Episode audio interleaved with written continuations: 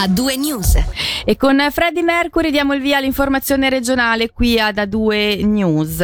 Spazio alla politica con un tema dibattuto sempre più a livello internazionale che da qualche ora è discusso anche in Ticino. La proposta è di valutare un sistema con un giorno in meno di lavoro alla settimana con lo stesso stipendio sia nel settore pubblico sia in quello privato. Proposta, dicevamo, formulata tramite una mozione in Gran Consiglio dai socialisti e dai verdi che ha trovato appoggio anche a destra con due deputati del PLR. Sul progetto pilota Angelo Chiello ha sentito uno dei promotori della mozione Fabrizio Sirica, gran consigliere e presidente del PS. L'obiettivo è quello di proprio uno studio pilota a cui dovrebbero aderire un numero significativo di lavoratori per poi avere dei dati un'altra volta significativi, proprio andare a misurare quelli che sono a nostro avviso gli effetti perversi del troppo lavoro e che sono un eccessivo stress che fa male.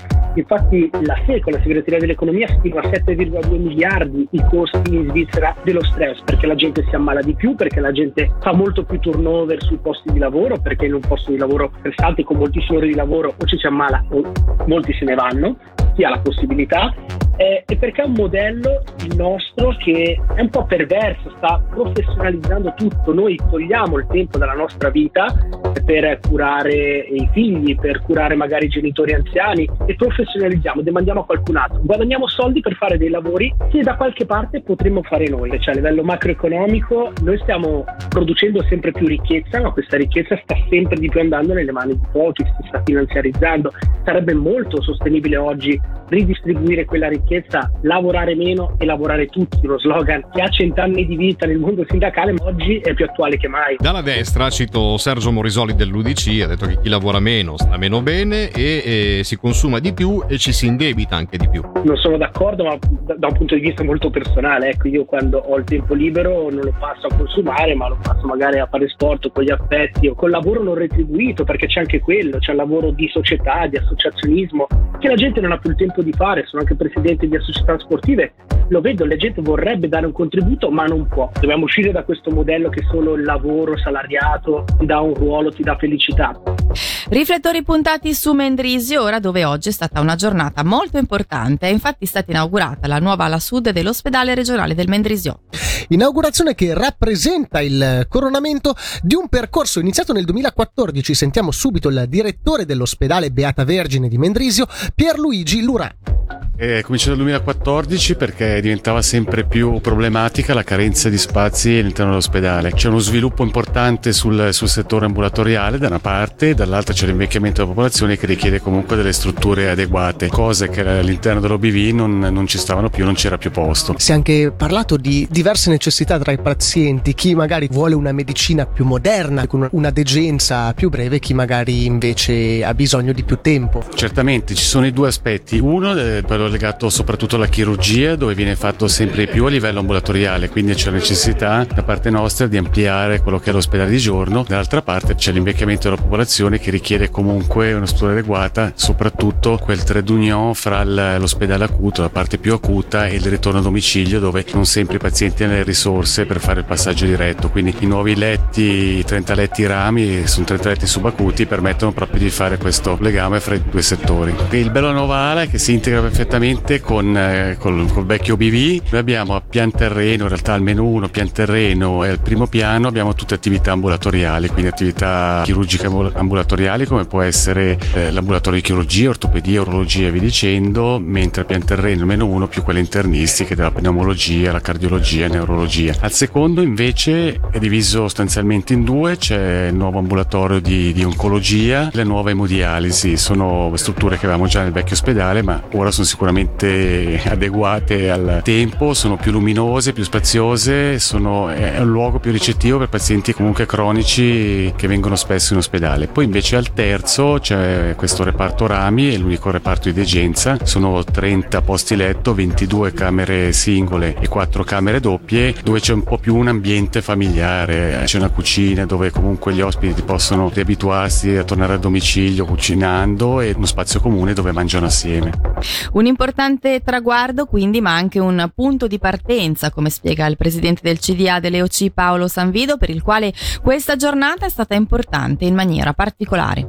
È la prima volta che taglio un nastro per un progetto che è nato sotto la, la mia presidenza, è una doppia emozione, sono molto contento. Eh, si può dire che in questo progetto si è andati anche oltre a quanto inizialmente si era preventivato? Certo, siamo andati oltre perché sulla spinta dell'evoluzione della medicina ci siamo accorti che potevamo da subito aggiungere un piano così da ospitare i reparti acuti di media intensità che non erano all'inizio previsti nemmeno dalla pianificazione ed oggi sono una grande realtà. Ci sono delle novità perché qui diventerà un nodo di interscambio di attori della sanità del Mendrisiotto, il polo, il centro di pulsazione del servizio pubblico a favore dei cittadini e delle cittadine di questa regione. Qual è il suo auspicio per il futuro? Quello che continueremo a consolidare l'attività accademica con la facoltà di biomedicina dell'Università della Svizzera Italiana per far diventare il primo ospedale svizzero universitario multisito e che questa struttura abbia un ruolo importante anche in questo nuovo progetto che è un sogno a grande respiro che speriamo sia di buon auspicio per tutta la città Ticino.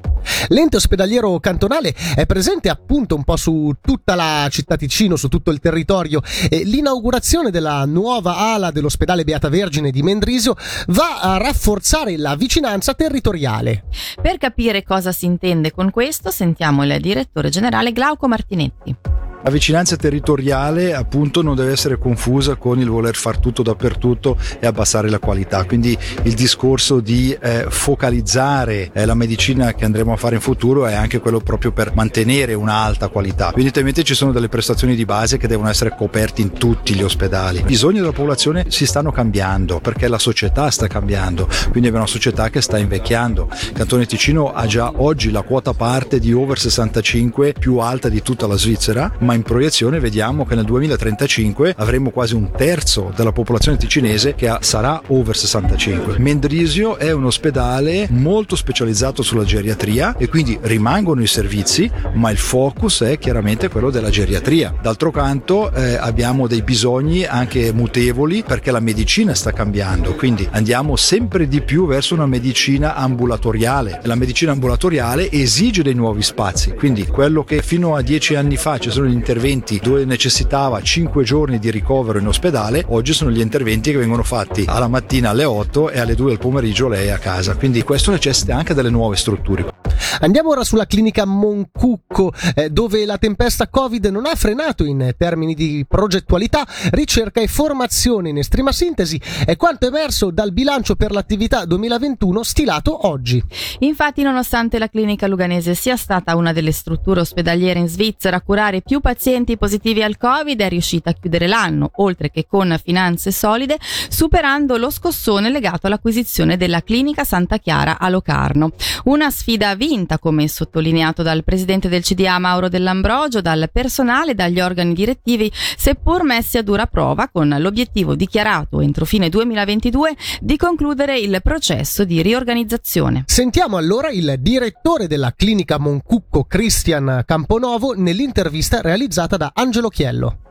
Sì, è stato un esercizio non facile sia a livello con laboratori sia più in generale di struttura, però è qualcosa a cui tenevamo, abbiamo fatto il 20, abbiamo sofferto, però siamo riusciti a portare avanti sia l'attività sia anche la progettualità generale oltre il Covid. Un po' di anni che la clinica ha conosciuto una buona crescita, siamo riusciti malgrado tutto anche nel 2021 a avere un numero di contatti, diciamo così, in termini di pazienti, di casi trattati molto alti se guardiamo soprattutto sull'ambulatoriale sono più di, di, di 50.000 i casi trattati dei pazienti curati, quindi sicuramente numeri importanti. Che hanno fatto crescere anche la specializzazione del personale, eh, parliamo dei casi Covid, ma a Coté è proseguito il lavoro di formazione anche di ricerca. Sì, la clinica da alcuni anni si è data, oltre alla missione di curare i pazienti, gli ammalati ticinesi, anche la missione di formare personale. Da alcuni ultimi anni abbiamo aggiunto l'aspetto della ricerca a côté di quello che è la cura degli ammalati che resta il nostro focus principale, la nostra missione principale, ma oggi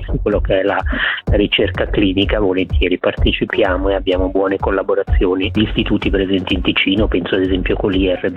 Un anno caratterizzato da questa acquisizione della clinica Santa Chiara a Locarno superata alla fine. Sì, per non annoiare nostri, i nostri collaboratori, il sottoscritto di amministrazione ha deciso di provare a raggiungere l'acquisizione della clinica Santa Chiara, ci siamo riusciti, è stato un anno su quel fronte piuttosto complicato, ma il risultato finale è soddisfacente, adesso si potrà replicare un modello che mi sembra dimostrato negli anni funzionare bene a Moncucco, replicarlo anche nel Locarnese e su questo stiamo lavorando in questi mesi. Ogni clinica continuerà però a portare il proprio nome, cambiano solo diciamo, gli aspetti organizzativi di funzionamento. Certo, no, crediamo fermamente che l'identità del, dell'istituto, la storia di ogni istituto sia importante e dall'altra parte è chiaro che potremo approfittare sicuramente di importanti sinergie, riuscire a condividere competenze che ci sono e che, che vanno sicuramente sfruttate meglio.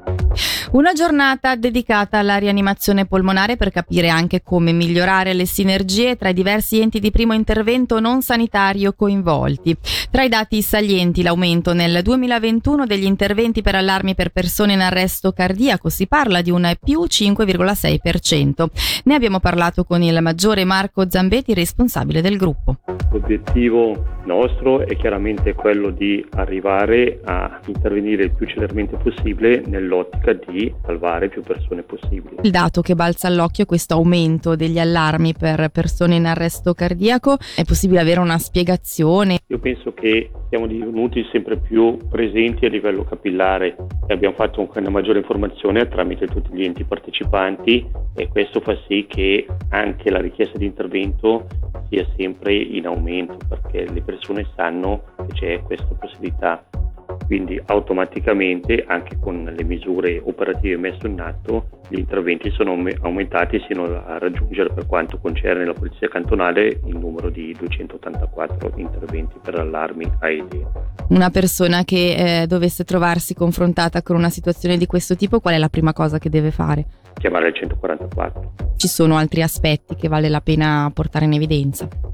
Penso che è molto importante sottolineare come sui 284 interventi le persone riprese sul posto sono 50 e di cui 19 sono da considerare salvate, cioè che hanno ripreso recuperato una qualità di vita soddisfacente.